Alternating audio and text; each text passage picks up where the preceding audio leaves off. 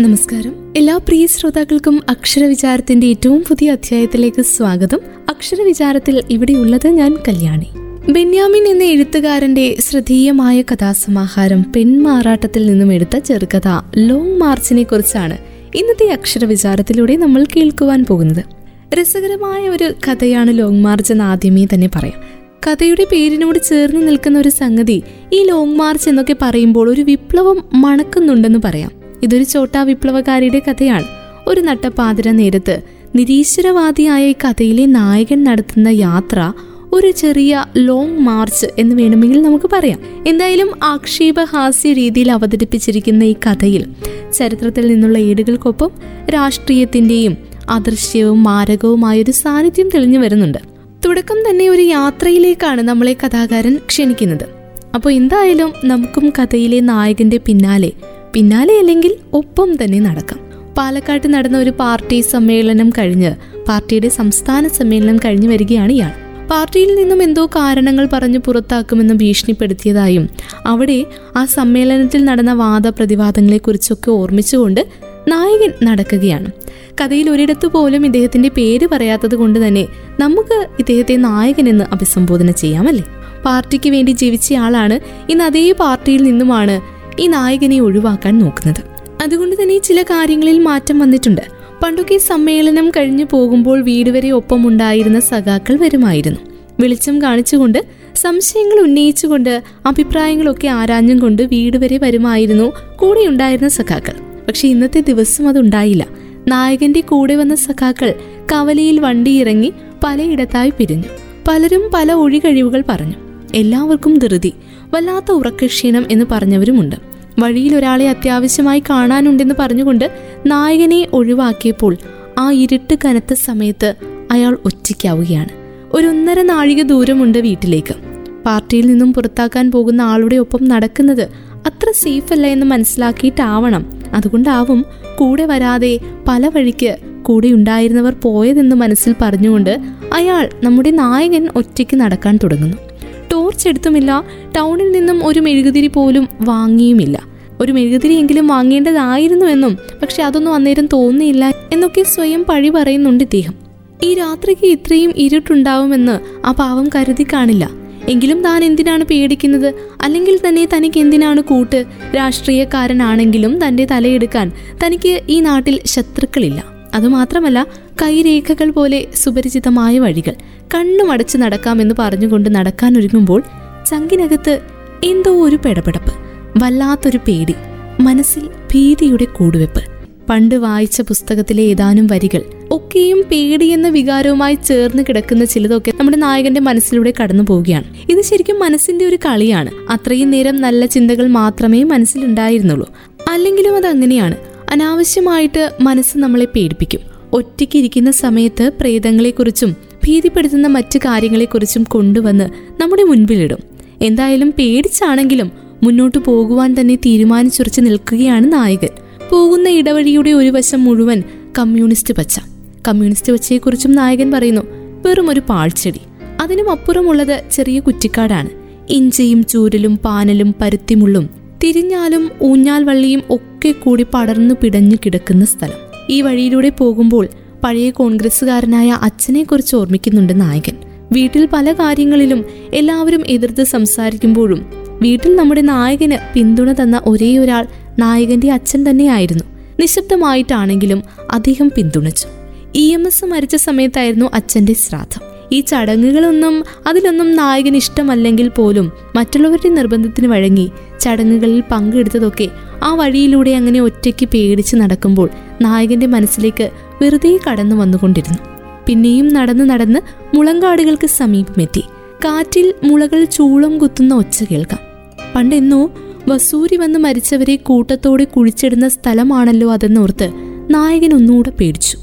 അന്ന് മൃതപ്രായരായവരെ പോലും ചത്തെന്ന് കരുതി ജീവനോടെ കുഴിച്ചിട്ടു. അതിനു പുറത്താണ് ഈ മുളങ്കാടുകൾ വളർന്നു നിൽക്കുന്നത്. നട്ടുച്ചയ്ക്ക് പോലും ഇവിടെ നിന്നും ദാഹിച്ചു തൊണ്ട പൊട്ടിയ ചില ആത്മാക്കളുടെ ഞരക്കങ്ങൾ കേൾക്കാറുണ്ടെന്ന് നാട്ടിലെ പഴമക്കാർ പറയാറുണ്ടത്രേ. അമാവാസി രാത്രികളിൽ വായ്ക്കുരവുകളും മണികിലുക്കങ്ങളും നീല വെളിച്ചങ്ങളുമായി പ്രീതസഞ്ചാരങ്ങൾ ഉണ്ടാവാറുണ്ടത്രേ. ഇതൊക്കെ മനസ്സിൽ കൊണ്ടുവന്ന നായകൻ നിന്ന് ചിരിച്ചു. പിന്നെ അദ്ദേഹം പറഞ്ഞു പ്രീതസഞ്ചാരമേ വെറുതെ നാട്ടുകാരെ പറ്റിച്ചു വിടാൻ ആരോ പടച്ചുവിടുന്ന കള്ളക്കഥകളാണ് ഇതൊക്കെയെന്ന് അദ്ദേഹം ആശ്വസിച്ചു. പലവട്ടം നേരം തെറ്റിയ നേരത്തൊക്കെ ഈ വഴിയിലൂടെ സഞ്ചരിച്ചിട്ടുണ്ടെങ്കിലും അന്നൊന്നും താൻ ഒരു പ്രേതത്തിന്റെയും വായ്ക്കുരവകൾ കേട്ടിട്ടില്ല എന്നും മനസ്സിൽ പറഞ്ഞുകൊണ്ട് യാത്ര തുടരുകയാണ് അദ്ദേഹം. ചുറ്റും വല്ലാത്ത നിശബ്ദത. ഇടയ്ക്ക് കൂമൻ കരയുന്നുണ്ട്. ശിവാജി ഗണേശന്റെ സിനിമകളെക്കുറിച്ചാണ് പിന്നെ നമ്മുടെ നായകന്റെ മനസ്സിലേക്ക് കടന്നു വന്നത്. പഴയ ഏതോ ഒരു സിനിമാ പരസ്യവും അയാൾക്ക് ഓർമ്മ വന്നു. കൂടെ ഒരു ഡയലോഗും ഓർമ്മ വന്നു. നിങ്ങൾ കരിപുടിത്തായ കാളെ കൊടുത്തായ കഞ്ചിക്കലം ചുമന്തായ നീ മാമന മച്ചാന മാനം കെട്ടവനെ. ഈ ഡയലോഗ് ഇങ്ങനെ മനസ്സിൽ ആവർത്തിച്ച് ആവർത്തിച്ച് ഉരുവിട്ടുകൊണ്ട് നടക്കുമ്പോൾ പെട്ടെന്ന് പിന്നിൽ എന്തോ ഒരു ശബ്ദം. നായകനൊന്ന് നടുങ്ങി. ഒരു കടവാവൽ ചില്ല വിട്ടു പറന്നുപോയ ശബ്ദമായിരുന്നു അത്. പക്ഷെ അയാൾ ചെറുതായൊന്ന് പേടിച്ചു കേട്ടോ. പക്ഷെ ധൈര്യം സംഭരിച്ചുകൊണ്ട് പിന്നോട്ട് നോക്കാതെ മുന്നോട്ട് നടക്കുകയായിരുന്നു നായകൻ. ആ പോകുന്ന വഴിയുടെ തെക്കുവശം മുഴുവൻ കാവാണ്. കാടും പടലവും ഇലഞ്ഞിയും പാലയും പേരാലും പുന്നാകവും അങ്ങനെ ഒത്തിരി ഒത്തിരി മരങ്ങളും ചേർന്ന കാവ്. അദ്ദേഹത്തിന്റെ സംഭാഷണത്തിലൂടെ ആ നായകന്റെ കുടുംബത്തിലെ കാവാണതെന്ന് നമുക്ക് മനസ്സിലാകും. പണ്ടേ ഇദ്ദേഹത്തിന് തോന്നിയിരുന്നു ഇതൊക്കെ വെട്ടി നിരത്തി പറമ്പാക്കി കൃഷി ഇറക്കണമെന്ന്. പക്ഷെ അന്ന് അതൊന്നും നടന്നില്ല. ഇനി ഇതിനെ വല്ല ഇക്കോ ടൂറിസ്റ്റ് കേന്ദ്രമാക്കി മാറ്റാനുള്ള വല്ല വകുപ്പുണ്ടോ എന്ന് നോക്കണം. അങ്ങനെ ആ കാവിനെ കുറിച്ച് പറഞ്ഞുകൊണ്ട് അല്പസമയം നായകൻ അവിടെ നിന്നു. കാടിനുള്ളിൽ പവിഴക്കൂണുകൾ പതിഞ്ഞ ചിത്രകൂടക്കല്ലുകൾ. അവയ്ക്കിടയിലെ ഗുഹാലോകങ്ങളിൽ നൂറും പാലും പുള്ളൂർക്കുടത്തിന്റെ ആദിനാദവും കാത്തു കഴിയുന്ന നാഗത്താന്മാർ. വൻമരങ്ങളാണ് ചുറ്റും. അതിൽ തലകീഴായി കിടക്കുന്ന വാവലുകൾ. ശരിക്കും പറഞ്ഞാൽ കരച്ചിലും ചിറകടിയും കൂർത്ത നോട്ടവും ഒക്കെ കൊണ്ട് പകൽ പോലും ഭീകരമായ അന്തരീക്ഷം സൃഷ്ടിക്കുന്ന ഗതിയേറ്റ ജീവികളാണവ. ഇങ്ങനെയൊക്കെ നമ്മുടെ നായകൻ മനസ്സിൽ പറയുകയാണ്. പിതൃശാപമേറ്റ് മോക്ഷം കിട്ടാതലയുന്ന പ്രേതങ്ങളാണത്രേ ഇങ്ങനെ നിശബ്ദതയൊക്കെ ഭേദിച്ചുകൊണ്ട് വാവലുകളായി പറന്നു നടക്കുന്നത്. വാവലുകൾ പീഡിപ്പിക്കാൻ തുടങ്ങിയപ്പോഴാണ് യക്ഷിയുടെ ആവാസ കേന്ദ്രമായ കരിമ്പനകൾ നായകൻ കാണുന്നത്. ഈ വഴിയിൽ തന്നെയാണിതെല്ലാം. കാളി നീലി ഇങ്ങനെയുള്ള പേരുകളൊക്കെ അനാവശ്യമായിട്ട് നായകന്റെ മനസ്സിലേക്ക് കടന്നു വരുന്നു. നായകൻ പേടിക്കുകയാണ്. നാവ് നീട്ടി അലറിക്കോവി മുടിയഴിച്ചിട്ട് അങ്ങനെ പല പല രൂപങ്ങൾ. ഇങ്ങ് ഓർമ്മയുടെ ഗഹ്വരങ്ങളിൽ ഒളിച്ചു കിടന്ന് പേടിപ്പെടുത്തുന്ന കാര്യങ്ങളൊക്കെ ഇപ്പോ പുനർജനിച്ച് മനസ്സിലേക്ക് നീന്തിയെത്തുന്നത് എന്തിനാണെന്നറിയാതെ പേടിയോടെ നായകൻ നിൽക്കുന്നു.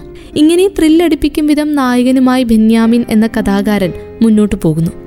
അങ്ങനെ യക്ഷികളുടെ കാര്യം ഓർത്തുകൊണ്ട് കരിമ്പനകളുടെ ഇടയിലാണ് നമ്മൾ നമ്മുടെ നായകനെ ഉപേക്ഷിച്ചത്. യുക്തിവാദിയായ തന്നെ പിടിക്കാൻ നോക്കണ്ട എന്ന് യക്ഷികളോട് നായകൻ പറയുന്നുണ്ട്.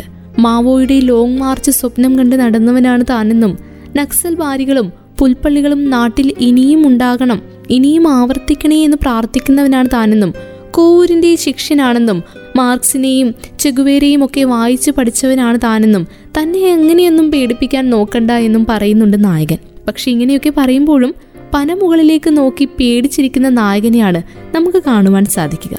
പിന്നെയും ഇരുട്ടിലേക്ക് നോക്കുമ്പോൾ അവിടെ ഒരിടത്ത് അതാ എന്തോ ഒന്ന് തിളങ്ങുന്നു. കണ്ണുകളാവും. യക്ഷിയുടെ കണ്ണുകളാകും. തീർച്ച. എത്രയോ പേരെ കൊന്ന യക്ഷിയുടെ കണ്ണുകൾ തന്നെയാകും അതെന്ന് നായകൻ പേടിക്കുകയാണ്. കൈ ചുരുട്ടി പിടിച്ചുകൊണ്ട് വീണ്ടും നടക്കുകയാണ് നായകൻ. ലെഫ്റ്റ് റൈറ്റ് ലെഫ്റ്റ് റൈറ്റ് ഇങ്ങനെ പറയുന്നുണ്ട് അദ്ദേഹം. മാവോയുടെ ലോങ് മാർച്ചിലാണ് താനെന്ന് മനസ്സിനെ പറഞ്ഞ് വിശ്വസിപ്പിച്ചുകൊണ്ട് ലെഫ്റ്റ് റൈറ്റ് ലെഫ്റ്റ് റൈറ്റ് വെച്ചുകൊണ്ട് ലോങ് മാർച്ചിൽ എന്ന പോലെ നായകൻ ഭയസങ്കല്പ ലോകത്തിൽ നിന്നും ഇറങ്ങിപ്പോരാൻ ശ്രമിക്കുന്നു. ഒരു വിപ്ലവ സേനയിലാണ് താനെന്ന് മനസ്സിനെ പറഞ്ഞ് വിശ്വസിപ്പിക്കാൻ ശ്രമിക്കുകയാണ് അയാൾ.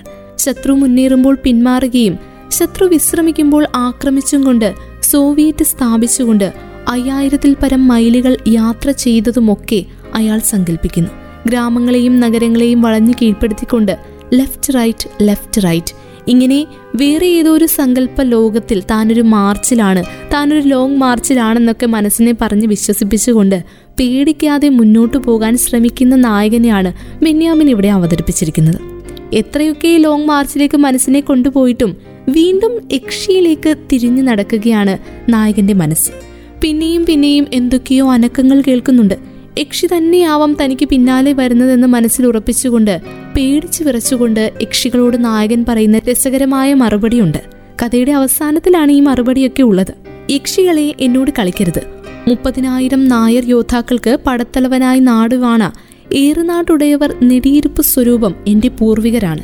നിങ്ങൾ ചത്തും കൊന്നും നാടടക്കിക്കൊള്ളുക എന്ന ഉപദേശത്തോടെ ചേരമാൻ പെരുമാൾ കൽപ്പിച്ചു നൽകിയ ഉടവാൾ ഇപ്പോഴും മച്ചിലിരിപ്പുണ്ട് അരയിൽ പൊന്നുരുക്കും കയ്യിൽ മാന്ത്രിക കോലുമായി കളത്തിലിരുന്ന് ആഭിചാര ക്രിയകൾ നടത്തി യക്ഷികളെ ആവാഹിച്ച് വിളിച്ചു വരുത്തി. കാഞ്ഞിരപ്പലകമേൽ ആണിയടിച്ച് തളയ്ക്കുന്ന മഹാമാന്ത്രികർ ജീവിച്ച തറവാട്.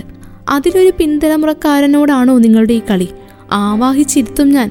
ഇങ്ങനെയൊക്കെ തന്റെ സങ്കല്പത്തിലെ യക്ഷിയോട് ആജ്ഞാപിക്കുന്ന രംഗം നമുക്ക് കൺമുന്നിൽ കാണുവാൻ സാധിക്കുന്ന വിധത്തിലാണ് ബെന്യാമിൻ എഴുതിയിരിക്കുന്നത്.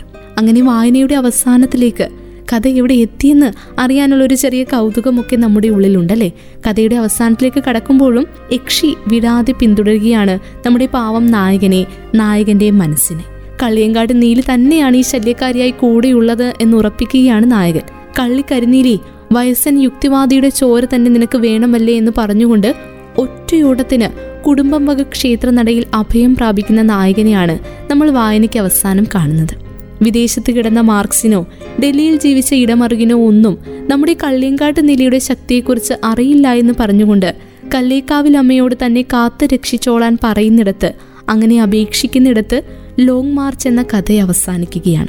നായകൻ പേടിക്കാതെ വീട്ടിലെത്തിയോ? ശരിക്കും അയാൾ കേട്ട ശബ്ദവീചികൾ എന്തു തന്നെയായിരുന്നു എന്നൊക്കെ വായനയ്ക്ക് ശേഷം നമ്മുടെ മനസ്സിലേക്ക് വരാം. അതൊക്കെ നമുക്ക് സങ്കല്പിക്കാൻ വിട്ടു തന്നുകൊണ്ട് കഥ അവസാനിപ്പിക്കുകയാണ് ബെന്യാമിൻ. ഒറ്റയ്ക്ക് ആ നായകനോടൊപ്പം ഈ പുസ്തകത്തിലൂടെ സഞ്ചരിക്കുമ്പോൾ നമുക്കും ഒരു ചെറിയ ഭയം തോന്നിപ്പോകും. എങ്കിലും അക്ഷരങ്ങളെ സത്യങ്ങളാക്കി നമ്മുടെ കൺമുന്നിൽ സംഭവിക്കുന്ന ഒന്നാക്കി മാറ്റാനുള്ള ബെന്യാമിൻ എന്ന എഴുത്തുകാരന്റെ കഴിവ്. ആ കഴിവ് അടുത്തറിയാൻ തീർച്ചയായിട്ടും ആ നായകനൊപ്പം സഞ്ചരിക്കാൻ അദ്ദേഹം നടന്നു പോയ പേടിപ്പെടുത്തുന്ന വഴികളിലൂടെയൊക്കെ സഞ്ചരിക്കാൻ ആ കള്ളിയങ്കാട്ട് നീലിയുടെ സാന്നിധ്യം അനുഭവിച്ചറിയാൻ വായിച്ചറിയുക ലോങ് മാർച്ച് ഇന്നത്തെ അക്ഷരവിചാരം ഇതോടെ പൂർണമാകുന്നു. അക്ഷരവിചാരത്തിന്റെ ഈ അധ്യായത്തിലൂടെ നമ്മൾ പരിചയപ്പെട്ടത് ബെന്യാമിൻ എഴുതിയ ലോങ് മാർച്ച് എന്ന ചെറുകഥയെക്കുറിച്ചാണ്. വീണ്ടും ഒരുമിക്കാം അടുത്ത അധ്യായത്തിൽ മറ്റൊരു പുസ്തകവുമായി. ഇത്രയും സമയം ഇവിടെ ഉണ്ടായിരുന്നത് ഞാൻ കല്യാണി. തുടർന്നും കേട്ടുകൊണ്ടേയിരിക്കൂ radio Mangalam ninety one point two. നാടിനൊപ്പം നീരിനൊപ്പം.